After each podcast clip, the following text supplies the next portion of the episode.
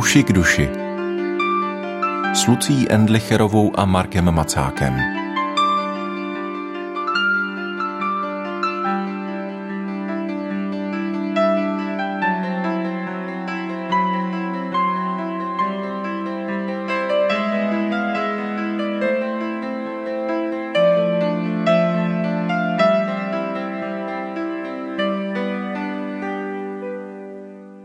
Když jsme minule startovali tuhle sérii věnovanou pokoji, tak jsme mluvili o tom, nakolik potřebujeme jakési vnímání sebe sama, pokoj uvnitř sebe, nějaké setkání se sebou, abychom vstoupili do pokoje.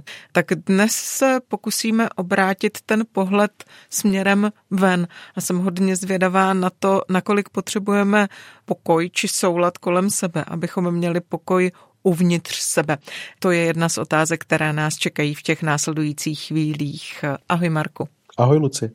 Já jsem člověk, který i uprostřed totálního chaosu třeba v kanceláři dokáže vytvářet věci, které doufám mají hlavu a patu a dávají smysl.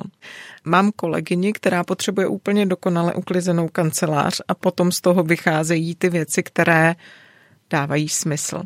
Nakolik člověk potřebuje ten lad kolem sebe, aby měl lad, pokoj v sobě? Myslím, že je to individuální, jako mnoho věcí.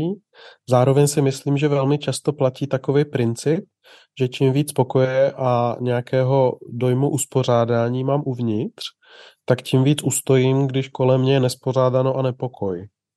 Jo, takže trošku jako kdyby ten vnitřní pokoj dorovná ten vnější.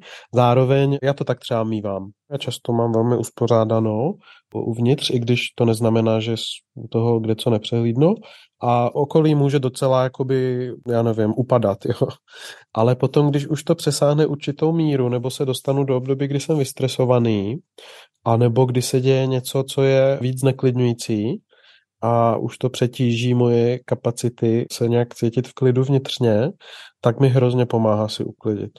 V tu chvíli prostě něco vyčistit, nebo něco jako šuplíky, nebo pokoj celý, no něco prostě, tak vlastně mě hrozně uklidní.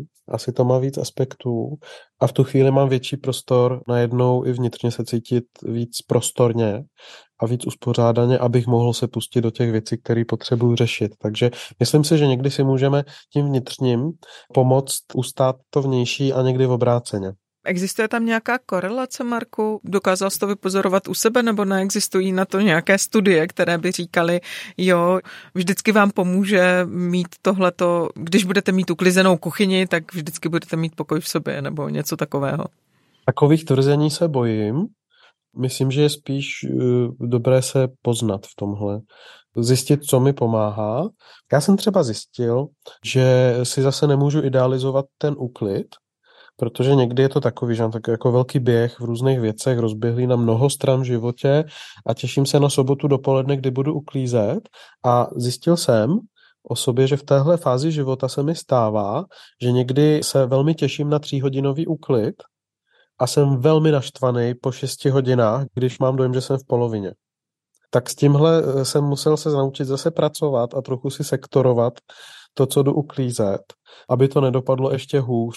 A to je něco, co jsem vypozoroval u sebe, ale předtím jsem to neměl, jo, třeba nevím. Takže myslím, že je to asi individuální a každý spíš by měl si trochu vysledovat, jak to má.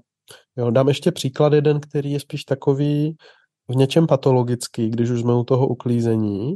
Lidi, kteří jsou tak víc jako obsedantní, jsou víc zaměřeni na uspořadování a čištění věcí, tak oni často čistí a uklízí ve chvíli, kdyby měli víc dát prostor a učit se tomu vnitřnímu pokoji. Někdo, kdo prostě přijde rozhozený, naštvaný na sebe za něco, za to, že něco jsem nezvlád, nebo to není dost dobrý, nebo to nejde dost rychle a podobně. A přijdu domů a začnu uklízet. Vlastně to není potom ten zdravý úklid, který mě má vnitřně jako dát ten prostor. Je to spíš taková jako snaha někde v nějakém přesunutém prostoru, v nějaké přesunuté aktivitě, kam přesunu tu frustraci, tak něco jako vyřešit, ale vlastně to únik. A to je potom něco jiného a je třeba si na to dát pozor, protože takový člověk se potřebuje víc naučit zacházet se svým nitrem, jinak se bude trestat ještě přes to uklízení a čištění a podobně. A tohle se snadno stane některým lidem, že si toho nevšimnou a vlastně se ještě víc vyčerpají. V tom je fakt třeba znát svoje vlastní rytmy a svoje vlastní způsoby, protože ty aktivity můžou být konstruktivní i destruktivní podle kontextu. To dělá. Když teď opustíme tu obsedantní část a vrátíme se zase do takového zdravého náhledu, tak úplně, když si o tom uklidu mluvil, tak se mi vybavilo, jak je důležité mít uklizeno v sobě samém a jak je důležité přinést sem, když mluvíme o pokoji, taky slovo svědomí.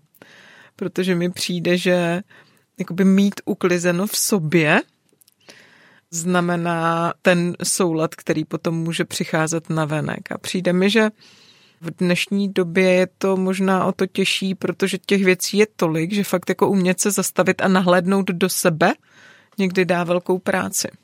Asi proto jedna z hlavních věcí, která i v duchovním nějakém jako v duchovní péči o svůj život, i v psychologické, tak je jedna z hlavních vstupních brán, tak je to zastavení se, o kterém jsme už mnohdy mluvili, a podívání se do toho na začátku, ne, že jdu to vyřešit, ale jdu se jenom podívat, co tam vlastně je. Dát si prostě nějakou dobu, na to znám z té terapie, zmapování s pacienty často na začátku, ale opakovaně se vracíme k tomu, co dnes přinášíte v sobě, jo? Co dnes potřebujete, co vlastně teď ve vás je v posledním období, když se jen tak rozhlédnete, co všechno se tam vyskytuje. A když si to pojmenujeme, tak potom je možné se bavit o tom, co z toho je teď důležité, co z toho je priorita a co z toho dáme stranou, abychom se tomu věnovali, když vyřešíme tu prioritu. Takže to je o nějakém kontaktu se sebou a nějakém jenom zpřehlednění. Protože pokud si nedáváme prostor tohle udělat, já to dělám někdy v modlitbě, nebo občas ráno u kafe, nebo občas v autě, když čekám v zácpě, a někdy mi pomáhá si to napsat. Trochu to jako vynést mimo sebe, abych to viděl. Člověk to prožívá víc jako s odstupem v tu chvíli a najednou vidím, že je tam 5 věcí teďko, které jsou důležitý, anebo které nějak mnou hýbou a se kterýma potřebuju pracovat a o kterých potřebuju přemýšlet, modlit se za ně nebo s někým o nich mluvit, místo toho, abych to byl jenom nějaký proud věcí, kde mě to hází od jedné zdi ke druhý a nahoru a dolů a vlastně nevím, co se děje. Takže to zpřehlednění je asi důležitý východisko jako první krok. A zároveň vlastně ve chvíli, kdy o tom zpřehlednění mluvíš, tak si uvědomuju, že je dobré připomenout tu obsedantnost, o které byla řeč před chvílí, že jako i tady, i v rámci toho svědomí člověk může trpět nějakou úzkostí nebo skrupulemi, výčitkami svědomí, které jsou velké, nějakým sebeobvinováním, které je hluboké, anebo na to úplně kašlat. Ano, v tu chvíli by se časem, když zjistím časem, že když o něco takového to se pokouším, takže nakonec končím ve výčitkách, tak se výčitky nebo tendence dělat si výčitky stane jednou z věcí na mém seznamu, kterou potřebuji řešit. Ať už před Bohem, protože častokrát člověk, který žije pod těžkým svědomím, tak je člověk, který nedoviděl dost hluboko jako k Božímu srdci a potřebuje se v tom naučit. Anebo někde s nějakým odborníkem, který se může zaměřit právě na to, když člověk to přehání v téhle oblasti. A zase bych se ještě vrátila k tomu tam, kde jsme začínali, totiž k tomu, nakolik potřebujeme to uklizeno kolem sebe, abychom měli pokoj i v sobě. Ráda bych se ptala na tu chvíli, kdy se člověk pohybuje v nějakém prostředí, kterého neustále nějakým způsobem irituje nebo dokonce znepokojuje. Jak rozpoznat, kdy to ještě mám ustávat a kdy už je tady čas odejít, protože už to prostě je neúnosné? To je hrozně obecná otázka a asi pod tím představí lidi různé situace. Možná jeden z hlavních kroků nebo důležitých věcí na začátek je trochu rozlišit, zda to, že nemám pokoj, protože pořád po mně se něco chce, tak je opravdu tím, že se po mně něco chce, anebo si to do jisté míry dělám sám. Znám hodně lidí, mám to trochu nacvičený z rodiny sám, musel jsem se s tím naučit pracovat, si dovolit nevyrábět si zadání. Někteří lidi jsou navyklí představovat si, co druzí by po nich chtěli, nebo co by potřebovali a potom si z toho udělají zadání pro sebe, aniž by to někdo vyjádřil. A někdy prostě je to proto, že jste třeba vyrostli v prostředí, kde to tak bylo, že lidi vám očekávali, že budete přejímat na sebe zodpovědnost za všechny možné věci a vycházet vstříc za pořád všechno, být úslužnej a tak dále, ale vlastně umět dobře zacházet s tou hranicí, co já doopravdy mám dělat, co je ode mě požadovaný a co si já včítám do těch situací, že bych měl dělat a přitom, kdybych to nedělal, tak se nic moc nestane. Možná bych dokonce byl zodpovědnější, protože bych se samovolně nepřetížil. Takže tohle je asi důležitý prvek na začátek, tohle rozlišení a to si myslím, že hodně lidí ale řeší. Jedna z hlavních věcí, kterou se učíme i v duchovním růstu, i v psychologickém růstu, je umět říct ne, ale umět říct ne i sobě.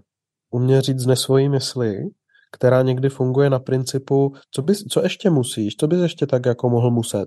A to si myslím, že jako psychologický virus, ale je to i duchovní virus, který nás velmi snadno otráví. Zralý člověk umí asi vytvořit prostor a říct odsaď, jo? Tohle už nemůžu, nebo nechci, nebo nemám, nebo ne já. Takže tohle si myslím, že patří ke zralosti, ale po tomto rozlišení někdy je to o tom, že třeba jsem v prostředí, kde se to hodně chce, akorát neumím já jakoby si vzít svůj prostor. Neumím říct třeba, já se teď potřebuji projít, jo? Anebo já se teď zavřu a potřebuju půl hodiny pro sebe. Ano, něco takového člověk si vlastně by to mohl udělat, ale nenapadne ho to, protože mu to přijde zvláštní, nebo to nikde nevěděl, že by mohl. Sobecké, ano, to je častý.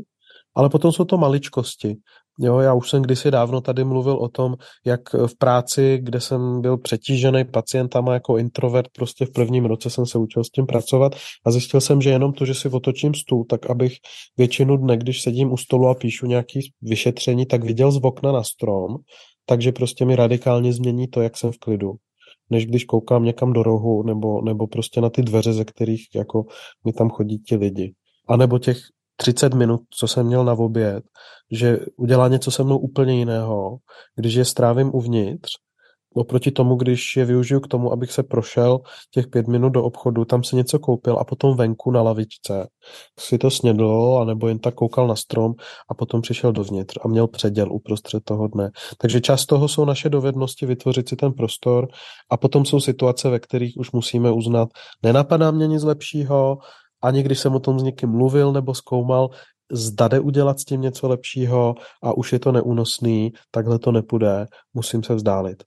Úplně tě slyším, Marku, a velmi chci podpořit tu schopnost naučit se říkat ne. Já to tady mám napsané, takže rozhodně to byl ten bod, kam jsem chtěla, abychom došli, ale chci to otočit na druhou stranu.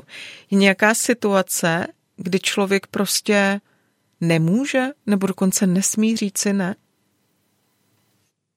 Myslím si, že ano, ale nedá se na ní odpovědět obecně. Teď je to takový rozporuplný, jo, protože na jedné straně jsme kultura, kde se máme tendenci přetížit a být až moc orientovaní na výkon a na druhé straně jsme kultura, kde jsme čím dál tím víc orientovaní na to, jak se cítit v pohodě a hlavně si udělat věci nějak podle sebe.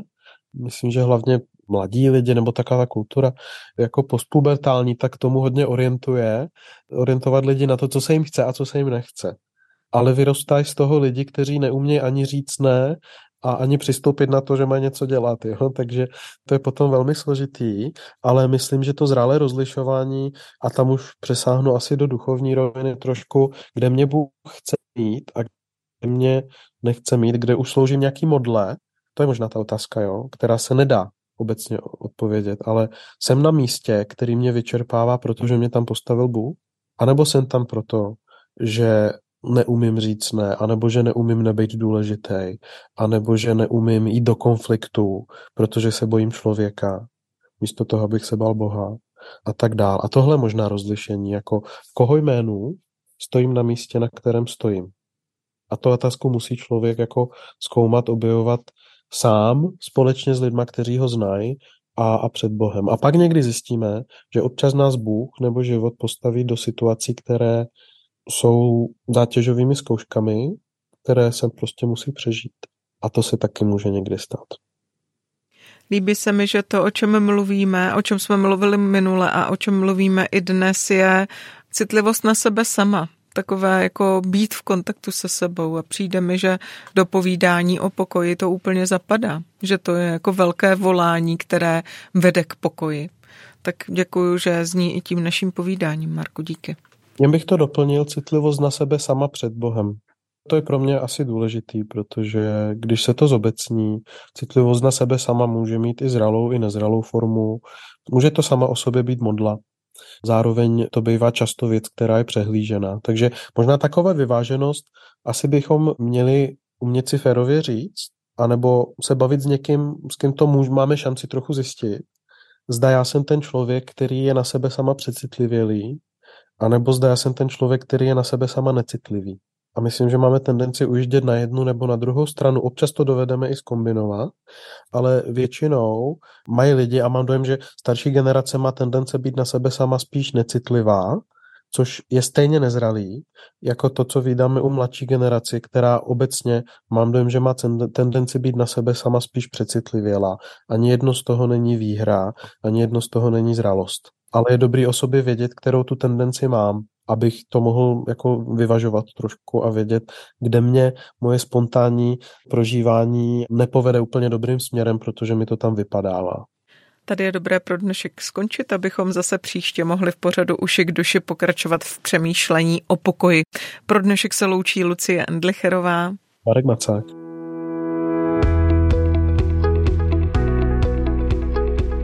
Podcast Uši k duši vznikl na Rádiu 7, které žije z darů posluchačů. Pokud nás budete chtít podpořit, budeme rádi.